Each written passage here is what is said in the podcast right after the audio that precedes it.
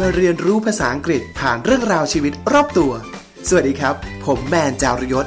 และคุณกำลังฟัง In Outside the Box Podcast เรียนรู้ภาษาอังกฤษแบบนอกกรอบ กับอังกฤษนอกกล่อง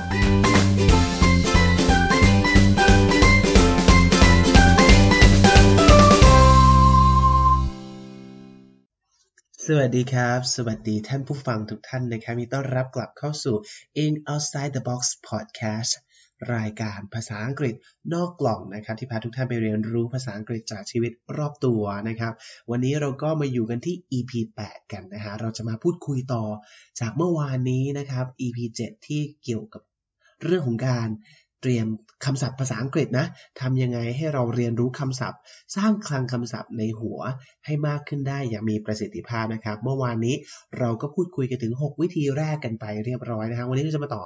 กันอีก 6 วิธีหลังนะครับผมใครที่อยากจะย้อนกลับไปฟัง EP ที่แล้วก่อนก็ได้นะครับ หรือว่ารู้สึกว่าอยากจะฟัง EP นี้ก่อน แล้วก็ค่อยย้อนกลับไปก็ยอมได้นะครับผมอะเมื่อวานนี้เรามา wrap up กันก่อนสักนิดนึงนะฮะเมื่อวานนี้จริงๆแล้วเคล็ดลับ 6 ข้อแรกเนี่ยเป็นเคล็ดลับพื้นฐานนะที่เรียกว่าเรารู้กันอยู่แล้วล่ะ อยู่ที่ว่าจะทำหรือเปล่าใช่ไหมอย่างข้อที่หนึ่งก็คือการซ้ำซ้ำซ้ำซ้ำท่องท่องท่องและทวนทวนทวนใช่ไหมครับผมอันที่สองมีสมุดจดศัพท์ประจำตัวนะฮะเราสามารถที่จะพกสมุดศัพท์เนี่ยไปท่องตามาเวลาว่างที่เรามีนะครับ ไม่ว่าจะเป็นอย่างตัวผมเนี่ยจะท่องในเวลาที่แบบนั่งรถเมล์หรือนั่งรถไฟฟ้าไปทำงานนะครับ ผมก็จะหยิบ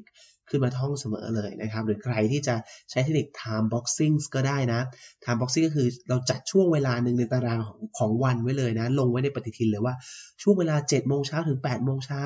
เราจะท่องศัพท์หนึ่งชั่วโมง ช่วงเวลา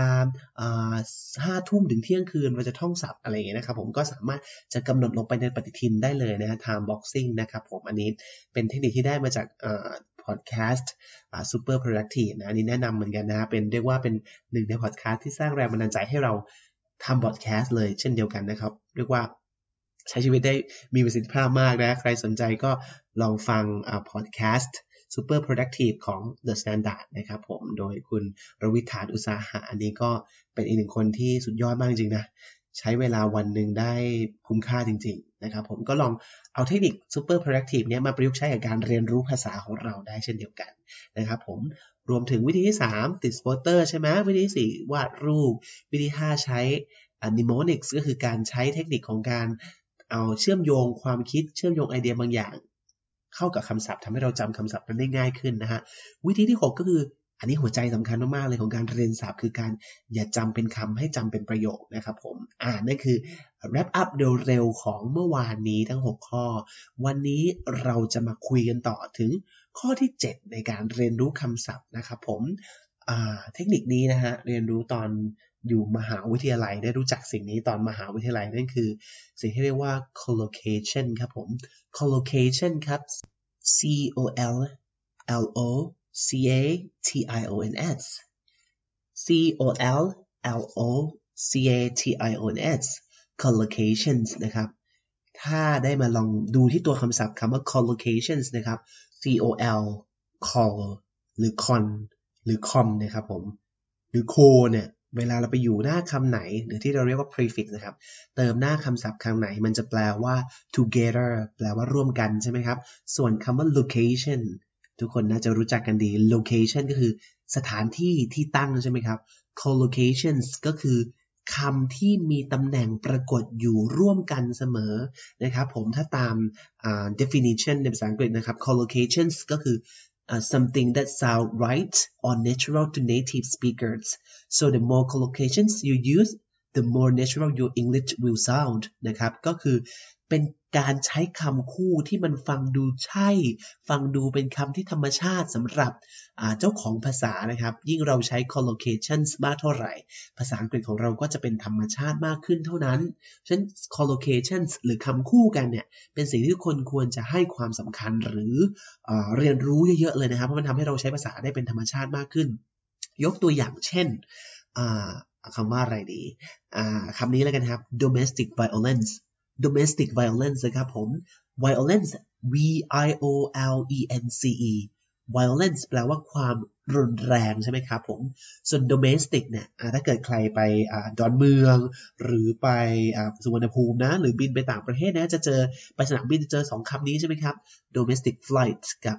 international flight ใช่ไหมครับ international flight ก็คือ flight บินที่ไปที่บินระหว่างประเทศใช่ไหมครับ ส่วน domestic เนี่ย D O M E S T I C domestic ก็แปลว่าบิน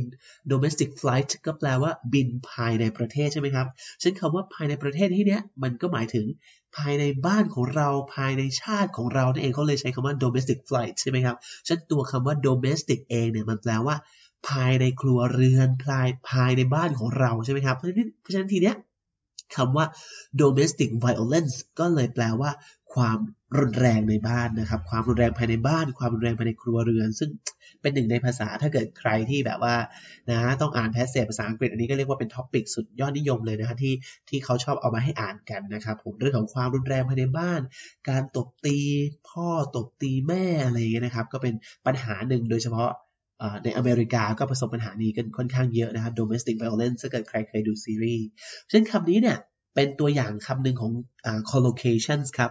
เราทุกคนรู้จักคำว่าบ้านใช่ไหมฮะ house home ใช่ไหมครับ ซึ่งถ้าเกิดเราไม่เคยเรียนรู้ collocations ของมัน ไม่เรียนรู้คำศัพท์ จากการจำเป็นประโยคเนี้ย ถ้าวันหนึ่งผมจะต้องมาแต่งประโยคเขียนเรียงความ หรือต้องมาพูดกับฝรั่งอย่างเงี้ย แน่นอนเฮ้ยความรุนแรงฉันรู้ไวโอเลนส์ความรุนแรงไว้บ้านคืออะไรบ้านคือโฮมใช่ไหมฉันกำลังจะพูดว่าโฮมไวโอเลนส์ซึ่งถามว่าเข้าใจไหมฝรั่งสามารถเข้าใจคำว่า home violence ได้ครับ แต่ว่ามันไม่ใช่คำที่ใช้คู่กัน อย่างเป็นที่นิยม เพราะฉะนั้นมันเลยฟังดูไม่เป็นธรรมชาติ ฉัน เวลาที่ผมทวน ผมจะไม่ทวนแค่คำว่า violence แปลว่ารุนแรง domestic ภายในบ้านเราจะไม่จำแยกกัน แต่เราจะจำเป็นยวงคู่กันไปเลยครับ domestic violence domestic violence domestic violence ทำให้เราสามารถสื่อสารคำนี้ออกมาเป็นแพ็กเกจคู่ได้เวลาที่เราเขียนเอเซเอ่ยเขียนเรียงความ หรือว่าสื่อสารออกไปในการพูดภาษาอังกฤษใช่ไหมครับ หรืออีกคำหนึ่งอายกตัวอย่างอีกคำหนึ่งแล้วกันคำว่า obstacle obstacle แปลว่า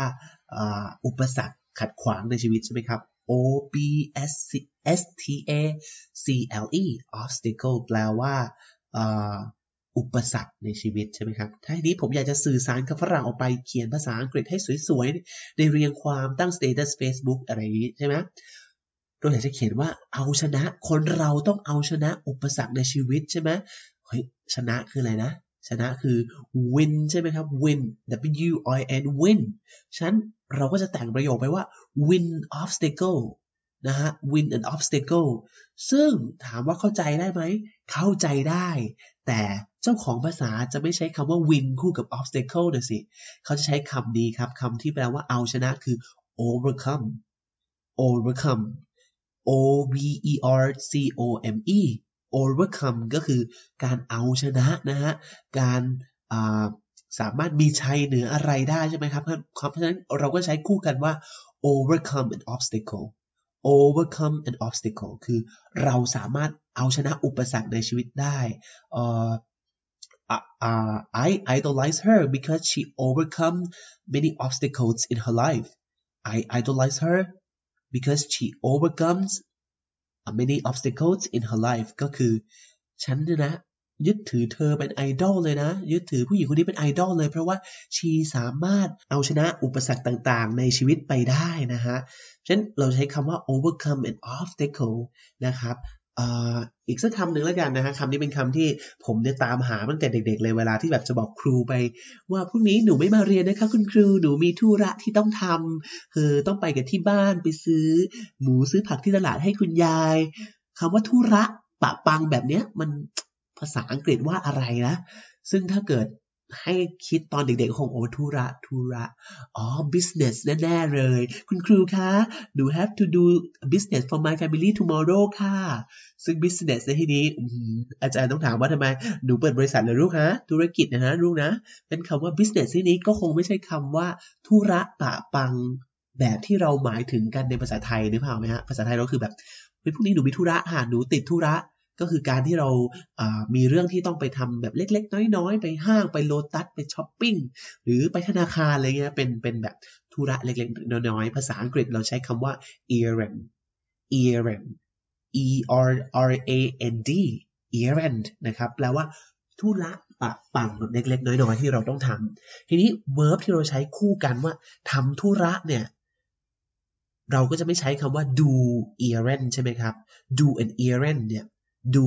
ที่แปลว่าทำก็จะไม่ค่อยนิยมใช้ถามว่าเข้าใจไหม เข้าใจได้ แต่ collocations ที่จะมักจะคู่กับคำว่า an errand ก็คือ run an errand to run an errand uh, tomorrow I won't go to school because I have to run an errand with my family tomorrow I won't go to school because I have to run an errand for my family นะครับก็คือ พรุ่งนี้คงไม่ได้ไปโรงเรียนนะ เพราะว่ามีธุระที่ต้องทำกับที่บ้านนะครับผมดังนั้นคำว่า run an errand ก็คือ collocations ที่ใช้คู่กันไม่ใช่ do an errand ซึ่งถามว่าใช้ได้ไหมเข้าใจได้ไหมเข้าใจได้ แต่ไม่ popular ไม่ sound natural to native speakers เท่ากับ run an errand ใช่ไหมครับ เพราะฉะนั้นนี่คือเคล็ดลับอีกอย่างหนึ่งที่หลาย ๆ ท่านควรจะเรียนรู้เอาไว้ ซึ่งเป็นเชื่อมโยงมาจากกฎข้อที่ 6 เมื่อวานคือ อย่าจำเป็นคำให้จำเป็นประโยคเพราะฉะนั้นเวลาเราจำเป็นประโยคปุ๊บ เราก็จะได้ collocations คำคู่ของมันมาด้วย นี่คือเคล็ดลับข้อที่ 7 ครับผมอ่าต่อไปข้อที่ 8 อันนี้เป็นอีกอันหนึ่งสำคัญมากๆ เช่นเดียวกันนะครับ หลังจากที่เราใช้ข้อที่ 6 แล้วใช่ไหมจำเป็นประโยคมาแล้วเนี่ย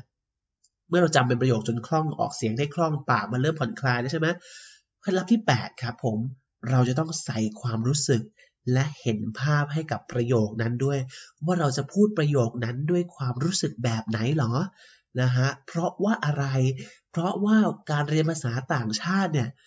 เขาเรียกว่าอะไรอุปสรรคหรือข้อด้อยของเราคือ เรามักจะ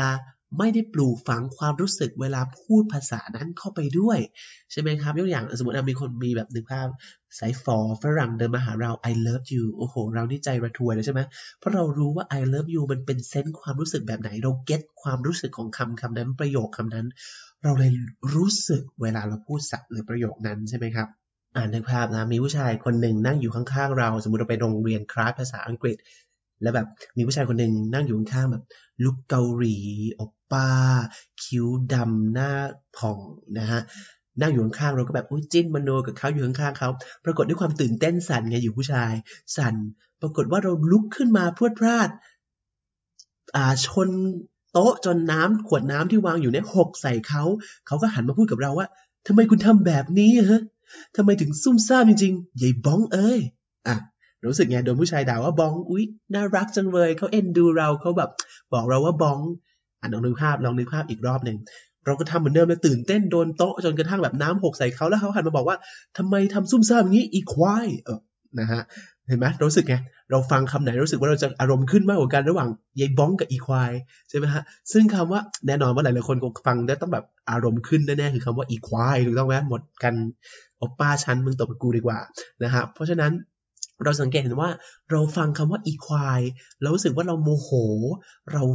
ฉุนเฉียวมากกว่าคำว่ามียายบ้องใช่ไหมครับทำไมอะคำถามถามว่าทำไมเราถึงรู้สึกคำว่าอีควายมันดู หยาบคาย รุนแรงไม่น่ารักเท่ากับคำว่าบ้องทั้งที่ถ้าเราพิจารณาความหมายดี บ้องก็คือแบบเซ่อเซ่อเบอเบออองอองอีควายก็คือโง่โง่เบอเบอไม่รู้เรื่องรู้ราวเหมือนกันถูกต้องไหมครับ ถามว่าเหตุผลคืออะไรอะ เหตุผลเพราะว่าเสียงคอควาย มันหยาบคายกว่าเสียงบอใบไม้หรือเปล่าเราถึงได้ฟังแล้วเจ็บกว่า หรือว่าควายเป็นสัตว์อย่างเงี้ย เราก็อาจจะแบบเข้าใจไหมถ้าเกิดแม่เป็นน้อยใจมากเลยนะ ถ้าเกิดเป็นควายนี่คือน้อยใจมากทำไมกูกลายเป็นคำด่าวะเราเป็นแบบคำด่าอื่นไม่ได้หรอแบบ เช่นแบบทำไมเธอทำอย่างนี้ยายนกแต้วแล้วท้องดำอย่างเงี้ยนึกภาพออกไหมฮะคำว่าควายทำไมถึงไม่ยุติธรรมถึงกลายเป็นคำที่ดูเป็นคำหยาบคายรุนแรง สุดท้ายเราพิจารณาเนี่ยมันไม่มีเหตุผลอะไรที่มารองรับตรงนี้เลย มันคือเรื่องของ วัฒนธรรม หรือความรู้สึกที่เราถูกปลูกฝังมาตั้งแต่เด็กใช่ไหมว่าคำว่าอีควายคำที่รุนแรงมากๆ มันเลยมันเลยส่งผลมันเลยทำงานต่อ ต่อจิตใจต่อกระบวนการความรู้สึกของเราถูกต้องไหมครับ เพราะฉะนั้นแบบนี้เหมือนกันครับ เวลาที่เราเรียนภาษาอังกฤษเราก็จะท่องประโยคไหนเนี่ยทวนประโยคไหนเนี่ยเราก็ควรจะสร้างความรู้สึกคู่ให้มันไปด้วยแน่นอนสำหรับใครที่ไปอยู่ต่างประเทศ หรือได้คลุกคลีกับฝรั่ง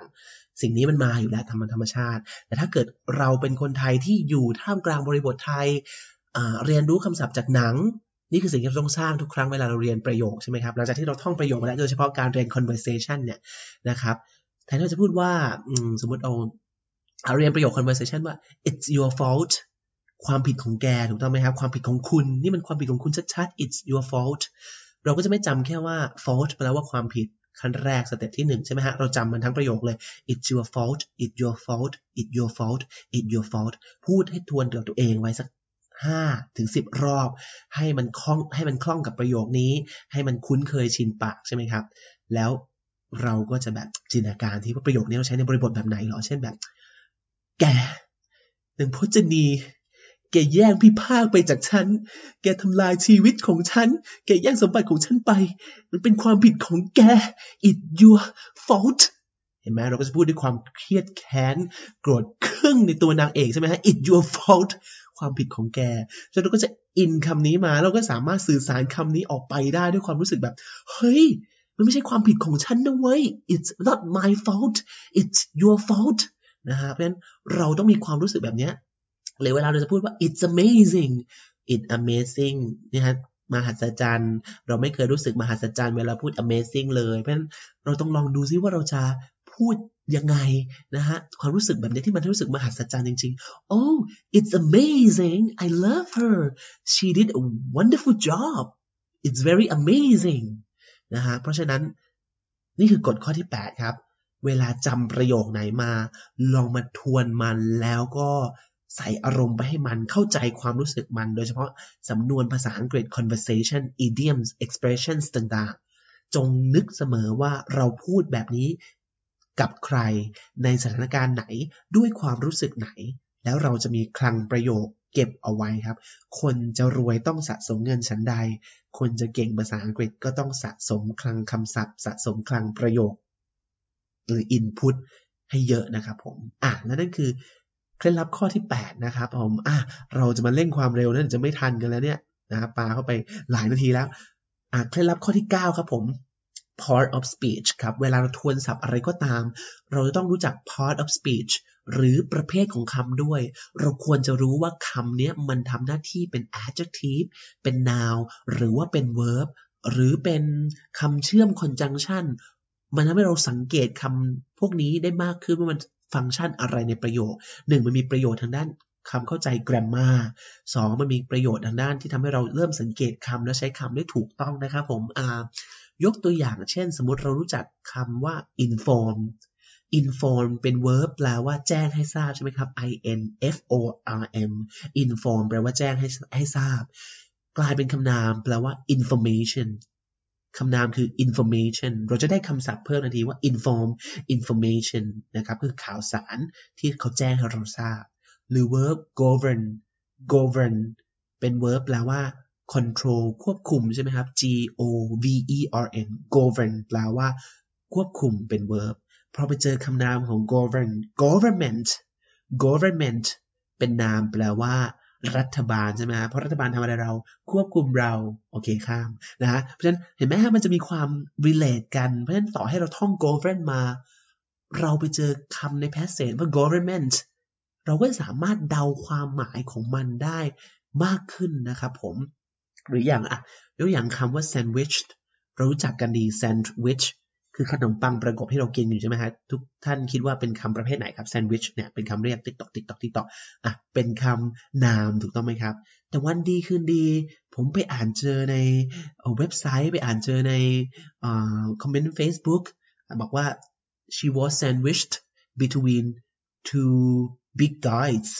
she was sandwiched between two big guys คืออะไร คือชี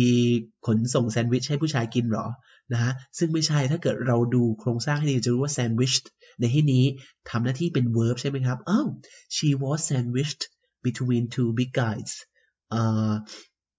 แปลว่าอะไรดีล่ะ ถ้าสังเกตว่าส่วนใหญ่ความหมายมันจะ relate กัน ถ้าเกิด sandwich คำนามแปลว่าขนมปังประกบ เพราะฉะนั้นมันกลายเป็น verb มันก็เลยแปลว่า ถูกประกบโดยของสองสิ่งใช่ไหมครับ เพราะฉะนั้นเราก็จะแปลได้ว่า ผู้หญิงคนนี้ถูกประกบโดยผู้ชายสองคน ช่ไหมครับ เราก็จะเออ get คำนี้แม้ว่าเราจะไม่เคยรู้มาก่อนว่าแซนด์วิชเป็นเวิร์บได้ มันเลยทำให้เรารู้ว่า อ๋อ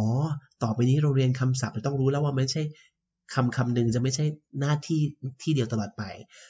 จนกระทั่งทุกวันนี้ฮะเรียนภาษาอังกฤษมา เรียกได้ว่า 20-30 ปีแล้ว ยังเรียนรู้ไม่หมดเลยว่าคำคำหนึ่งสามารถเป็นได้มากกว่านั้นบางทียังเซอร์ไพรส์อยู่ตลอดเวลาเพราะฉะนั้นนี่คือสิ่งที่เราจะต้องเรียนรู้และเข้าใจ เขาเรียกว่า concept การเรียนศัพท์พวกนี้ครับมันทำให้เราต่อยอดคำศัพท์ได้ง่ายขึ้น หรือแม้แต่ใครจะเรียนภาษาที่ 2 ที่ 3 มันก็จะ get concept ของการเรียนได้ได้ง่ายขึ้น อีกคำหนึ่งที่อยากจะยกตัวอย่างเช่นคำว่า mushroom นะครับ mushroom คือเห็ดใช่ไหมครับ m u s h r o o m mushroom แปลว่าเห็ด เพราะฉะนั้นเราก็เข้าใจอะ อ่านแล้วก็เข้าใจว่าเอ้ย I want to eat mushroom I want to have mushroom ฉันอยากจะกินเห็ด แต่วันดีคืนดีดันไปอ่านเจอในใบปลิวอย่างเงี้ย หรือข่าวอย่างเงี้ยว่า um, um, condominiums mushroomed around Bangkok condominium mushroomed around Bangkok ทำไมฮะ คอนโด เดี๋ยวนี้มันทำไมเอ่ย ผุดขึ้นเป็นดอกเห็ดทั่วกรุงเทพเลยใช่ไหมครับเพราะฉะนั้น mushroom จึงเป็นคำเป็น verb ได้เช่นเดียวกันครับ แปลว่า increase spread or develop rapidly นั่นเองครับผมก็คือการที่มันผุดขึ้นเป็นดอกเห็ดมันขยายตัวมันเติบโตอย่างรวดเร็วฉันนี่ความหมายอีกความหมายหนึ่งของ mushroom เราก็จะเก็ตทันทีเวลาเราเจอมันเป็น verb ได้ด้วยเฮ้ย แสดงว่ามันมีมากกว่าหนึ่งความหมายแหล้วนะครับเพราะนี่คือสิ่งที่ เราควรจะรู้ในกฎข้อที่ 9 คือการรู้ part of speech ด้วยดูว่าคำศัพท์คำนั้นทำหน้าที่เป็นคำประเภทไหนครับผม โอเคนะครับอ่าต่อไปข้อที่ 10 ครับผมอ่าอันนี้คิดว่าเป็นเทคนิคที่หลาย ๆ คนควรอ่าเขาเรียกอะไร คงรู้มาแล้วนะมีหลายคนทุกคนบอกแหละ หรือแม้แต่คนที่เรียนภาษา language learner ควรต้องรู้อยู่แล้วว่าเราจะเรียนภาษาอังกฤษจากหนัง จากการ์ตูนต่างๆ ได้นะครับ เคล็ดลับที่มันที่ผมทำนะฮะตั้งแต่เด็กเลยทำอยู่อย่างเงี้ยทำเลยนะ ก็คือเราจะดูอ่าสมมติอะเราชอบหนังเรื่องนี้มาก ให้เราหาหนังที่ชอบนะครับ มาสักหนึ่งเรื่องแต่ตัดมาแค่ฉากเดียวประมาณ 3-5ถึงที เอาแบบไม่เกิน 5 นาทีแค่ 5 นาทีก็เหนื่อยจะตายอยู่แล้วนะให้เราตัดฉากที่ชอบคิดว่าเราชอบหนังเรื่องนี้ฉันดูจนกรอจนเทปยับนะฉันดูซ้ำพูดพูดระบุอายุเลยนะกรอจนเทปยับนะฮะกรอจนวิดีโอยับโอเค นะดูไฟล์ดิจิตอลเลยเดี๋ยวนี้นะดูในแบบพวกเน็ตพวก Netflix นะเราให้ตัดมาแค่ฉากที่ตัวละครมันพูดกัน3 ถึง 5 นาที เสร็จแล้วให้เราดู 5 รอบแรกเป็นซับไตเติลภาษาไทยก่อน ให้เรา get ว่า อ๋อ ฉากนี้มันพูดแบบนี้ ยังไงดูเราก็เข้าใจแน่ๆว่าะเป็นซับไทย เสร็จแล้วเราก็จะดูอีก 5 รอบครับ คราวนี้จะเปลี่ยนเป็นซับภาษาอังกฤษเพื่อดูว่าอีกคำภาษาอังกฤษที่เขาพูดกันคำว่าอะไร อ๋อคำนี้เหรออ่า it's your fault นั่นเอง อ๋อ มันพูดว่า it's your fault รู้คำนี้ไว้แต่เราฟังไม่ออกไว้ เราก็จะอ่านออกแล้วเราจะได้ยินแล้วหูเราจะฝึกได้ยินแล้วเพราะตาเราเห็นความหมาย หรือคำนี้เป็นซับภาษาอังกฤษที่ตัวละครมันพูดอะไรกันก็ไม่รู้ เราก็จดแยกลงมาในสมุดจดศัพท์ของเรา แล้วก็ไปหาความหมายของสำนวนนั้น แล้วก็อ๋อตัวละครมันอวยพรกัน อ๋อตัวละครมันกำลังโกรธกันนะมันถึงได้พูดแบบนี้ถ้าดูอย่างนี้อีกห้ารอบ แล้วก็พูดตามซ้ำครับอและอีกห้ารอบเป็นรอบที่สิบสิบห้าแล้วนะ ดูซ้ำทั้งหมดสิบห้ารอบต่อหนึ่งคลิปนะครับ โอเคนะห้ารอบแรกดูเป็นซับไตเติลภาษาไทยห้ารอบที่สองดูเป็นซับไตเติลภาษาอังกฤษ และอีกห้ารอบหลังดูเป็นซับไตเติลอ่าโทษทีครับ ปิดซับไตเติลไม่ดูซับไตเติลเลยฟังแต่เสียง ได้ยินอะไรปุ๊บพูดตาม ได้ยินอะไรปุ๊บพูดตาม เราเรียกเทคนิคนี้ว่า shadowing นะครับผมเดี๋ยวไว้ EP ต่อไปไว้มาเล่าให้ฟังว่า shadowing เราจะฝึกอย่างไรกันดีนะฮะผมเพราะฉะนั้น เราก็จะได้ได้คำศัพท์ได้ความรู้ได้อารมณ์ จากหนังจากละครเนี่ยแหละครับผมเพราะฉะนั้นอันนี้เป็นเทคนิคข้อที่ 10 ในการเรียนศัพท์แต่ส่วนตัวแล้วเนี่ยชอบ อันนี้ก็ดูลำตามเลเวลตามความชอบของตัวเองได้เลยเต็มที่นะครับผมอนอกจากเรื่องของหนังคาร์ตูนแล้วเนี่ยคาร์ตูนคำศัพท์มันก็จะง่ายกว่าหน่อยใช่ไหมครับผมอีกอันที่แนะนำคือดูที่เป็นรายการแบอกพวก TED Talk หรือรายการที่เป็น interview สัมภาษณ์ดาราที่เราชอบนะฮะ เขาจะออกเสียงได้เคลียร์กว่าได้ได้ธรรมชาติอย่างพวก TED Talk เนี่ยเขาเรียบเรียงคำพูดมาได้สวยและเขามีจังหวะจากโคนในการพูดและที่สำคัญคือเขาพูดให้ชัด อย่าลืมว่าฝรั่งก็พูดไม่ชัดได้นะครับผม อย่าคิดว่าเฮ้ยวันนี้ฉันฟังคนนี้ไม่รู้เรื่อง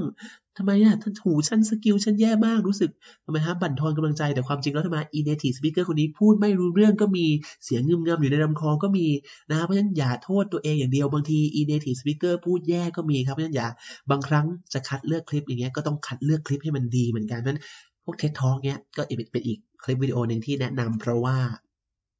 เขาจะพูดได้ clear ชัด และมีระบบความคิดที่ดีมากๆนะครับผมส่วนเรื่องเรียนจากเพลงส่วนตัวนะครับ จริงๆ เรียนจากเพลงแน่นอนเป็นสิ่งคลาสสิกเป็นสิ่งที่ดีมาก แต่ส่วนตัวจะรู้สึกว่าเพลงบางครั้งจะเป็นเนื้อร้องที่ค่อนข้างแบบตัดตอนนะฮะไม่เป็นประโยคที่มันสมบูรณ์ บางครั้งอันนี้ร้องเรื่องอะไรอยู่ บางทีพูดเรื่องนี้แล้วเปลี่ยนไปเรื่องหนึ่งเป็นความเปลี่ยนอย่างเงี้ยเพราะฉะนั้นเนื้อหาเพลงก็จะมีค่อนข้างมีความ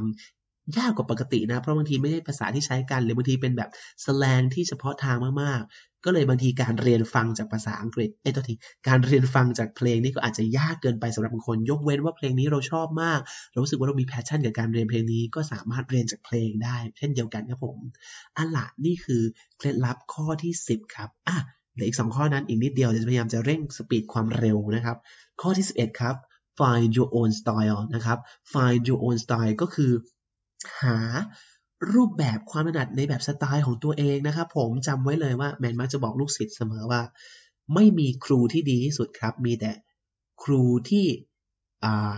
บอกวิธีหลาย ๆ วิธีให้กับเรา และให้เราค้นหานะครับ ให้เราค้นจากครูที่เราชื่นชอบหลาย ๆ คน วิธีของคนนี้ดีเก็บมา วิธีของนี้ดีเก็บมารวมเป็นวิธีของเราเองนะครับผมอย่างเช่นบางคนเป็น audio learner คืออะไรฮะ ฟัง learn from hearing นะครับ audio learner คือ เฮ้ย ฉันฟังคนอื่นพูดแล้วฉันก็พูดตามนะฮะอันนี้ก็เป็นถือว่าเป็นพรสวรรค์ในการเรียนภาษามาก ๆ เลยแค่ฟังปุ๊บก็พูดตามได้ แต่บางคนทำไมฮะเป็น visual learner visual learner visual ก็คืออมองเห็นใช่ไหมครับ so you tell a word you tell it and you don't remember you write the word down and visualize the word you will remember นะครับก็คือ visual learner คือคนที่เรียนเนี่ยถ้าให้พูดให้ฟังอย่างเดียวเนี่ยนะ ฉันนึกภาพไม่ออกฉันจำไม่ได้เลย ต้องจดให้เห็นวิธีการสะกดคำนั้น แล้วก็คิดจินตนาการออกมาเป็นภาพ อันนี้ก็จะเป็นลักษณะของ visual learner ใช่ไหมครับ เพราะฉะนั้นหารูปแบบของตัวเองให้เจอว่าเราถนัดเรียนแบบไหนบางคนรู้สึกว่า เฮ้ย mnemonic คืออะไรอะไม่ work เลยจะมาทำไมกูรูกูรูหรือเบลลี่จเล่น กูจะเล่นปะละอะไรเงี้ยคิดอะไรเนี่ยคิดไม่ออกนะครับบางคนก็ไม่รู้สึกคลิกกับวิธีพวกนี้ เพราะฉะนั้นก็ลองค้นหาวิธีที่มันเวิร์กสำหรับเราจำไว้นะครับ ไม่มีวิธีการเรียนรู้ใดวิธีหนึ่งที่ถูกอยู่วิธีเดียวนะครับ เราต้องหาวิธีที่ใช่สำหรับเรานะครับผมและนี่คือข้อที่ 11 ครับผม และข้อสุดท้ายแล้วเเรามาถึงข้อสุดท้ายของเทคนิคที่อยากจะมาฝากให้ เพื่อนๆได้ลองกลับไปฟังกันท่านผู้ฟังได้ลองกลับไปฟังกันนะครับ ผมข้อสุดท้ายนี่คือ เรียกว่าเป็นหัวใจสำคัญที่สุดเลยนะของการเรียนศัพท์ นั่นคือตั้งเป้าหมายในชีวิตครับ ว่าเราจะเรียนมันไปทำไมสิ่งสำคัญที่สุดเลยจริงนี่คือควรจะเป็นข้อแรกเลยด้วยซ้ำนะครับ ที่คนควรจะต้องมีก่อนเรียนศัพท์ หรือก่อนเรียนภาษาอังกฤษนั่นคือ ตั้งเป้าในชีวิต เราเรียนไปทำไมอ๋อเราเก่งศัพท์ไปแล้วมีประโยชน์อะไร เราได้ภาษาอังกฤษไปแล้วเรามีประโยชน์อะไร เพราะถ้าเกิดเรามีเป้าหมายชัดเจน เรารู้ เราจะรู้ว่าเรามาทำเพื่ออะไร เราอยู่บนเส้นทางที่ถูกนะคะ you are on the right track หรือเปล่านะฮะที่ทำอยู่เนี่ยนะครับเพราะฉะนั้นตั้งเป้าในชีวิตครับ ทุกคนเราจะมีเป้าในชีวิตไม่เหมือนกันบางคนเรียนภาษาอังกฤษเพื่อสอบเข้ามหาวิทยาลัยที่หวังไว้ได้ บางคนได้เลื่อนขั้น ได้ค่าภาษาเพิ่ม ได้เงินเดือนเพิ่ม บางคนต้องสอบไปโทอีก บางคนอยากจะสอบผ่านไปเรียนต่อปอโท บางคนทำไมฮะอยากจะเจาะตลาดฝรั่งได้สอบผอฝรั่งได้สาฝรั่ง ก็เป็นแรงบันดาลใจ หรือบางคนอยากจะแบบเฮ้ยอยากไปแบ็คแพคเที่ยวต่างประเทศอะ อยากจะได้ภาษาอังกฤษสื่อสารได้อะเห็นไหมฮะทุกคนล้วนมีเป้าหมายหรือบางคนทำเรียนภาษาอังกฤษ เพราะว่าอยากจะทำอ่า business ของตัวเองสตาร์ทอัพของตัวเองนะครับ ก็เรียนภาษาอังกฤษไปเพื่ออะไร นี่คือสิ่งที่อ่าทุกคนจะต้องมีตั้งเป้าหมายตัวเองครับผม นะฮะและนี่คือเคล็ดลับการเรียนรู้ภาษาอังกฤษ เคล็ดลับการเรียนรู้คำศัพท์ภาษาอังกฤษทั้ง 12 วิธีที่ผมนำมาฝากท่านผู้ฟังทุกท่านกันนะครับผมสิ่งสุดท้ายที่อยากจะฝากทุกท่านไว้ก็คือ ผมเชื่อว่าคอนเทนต์ประมาณนี้มีเยอะแยะมากมายแล้วล่ะนะครับ ว่าจะเรียนภาษาอย่างไร หรือจะเรียนคำศัพท์อย่างไร ผมว่าหลายช่องทางหรือครูสอนภาษาอังกฤษ ทุกคนทำคอนเทนต์ออกมา ประมาณนี้เยอะมากๆเลย แต่สิ่งสำคัญก็คือ ถ้าคุณเป็นคนหนึ่งที่ฟังคอนเทนต์แบบนี้ เวลาเห็นว่าเรียนอย่างไรภาษาอังกฤษยังไงให้ประสบความสำเร็จท่องศัพท์อย่างไรให้เก่ง พูดยังไงให้เก่ง ถ้าคุณเป็นคนที่ชอบฟังคอนเทนต์แบบนี้ เห็นปุ๊บคลิกฟังปับ๊บ ฟังแต่ไม่เคยลงมือทำเลย ให้บอกตัวเองได้แล้วว่า เลิกละไม่ต้องฟัง แต่ให้เริ่มลงมือทำครับผม เพราะฉะนั้น 12 ข้อที่ในวันนี้นะครับ เป็นวิธีที่ผมทำมาแล้ว ไม่ได้มาแชร์ในฐานะของ master ของผู้เชี่ยวชาญที่เหนือกว่า แต่แค่มาแชร์ในฐานะของคนที่ชอบเรียนภาษา เด็กเนิร์ดภาษาด้วยกันมาแบ่งปันกันถ้าเกิดท่านผู้ฟังคนไหน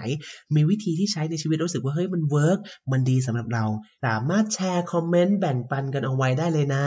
นะครับผมและวิธีไหนน่าสนใจเดี๋ยวจะได้มาบอกเล่ากันต่อไปนะครับผมและนี่คือ 12 ข้อนะครับสังเกตว่าไม่มีข้อไหนเลยใช่ไหมครับ ที่บอกว่า ภาษาอังกฤษ มีทางลัด ภาษาอังกฤษจะสำเร็จเพียงชั่วข้ามคืน เพราะฉะนั้นขอให้ทุกคนลงมือทำครับ แล้ววันหนึ่งเราจะถึงเส้นชัยในที่สุด ขอให้ทุกคนโชคดีกับการเรียนภาษาอังกฤษครับ แล้วพบกันใหม่ครั้งหน้ากับ In Outside the Box Podcast ภาษาอังกฤษนอกกล่อง สวัสดีครับ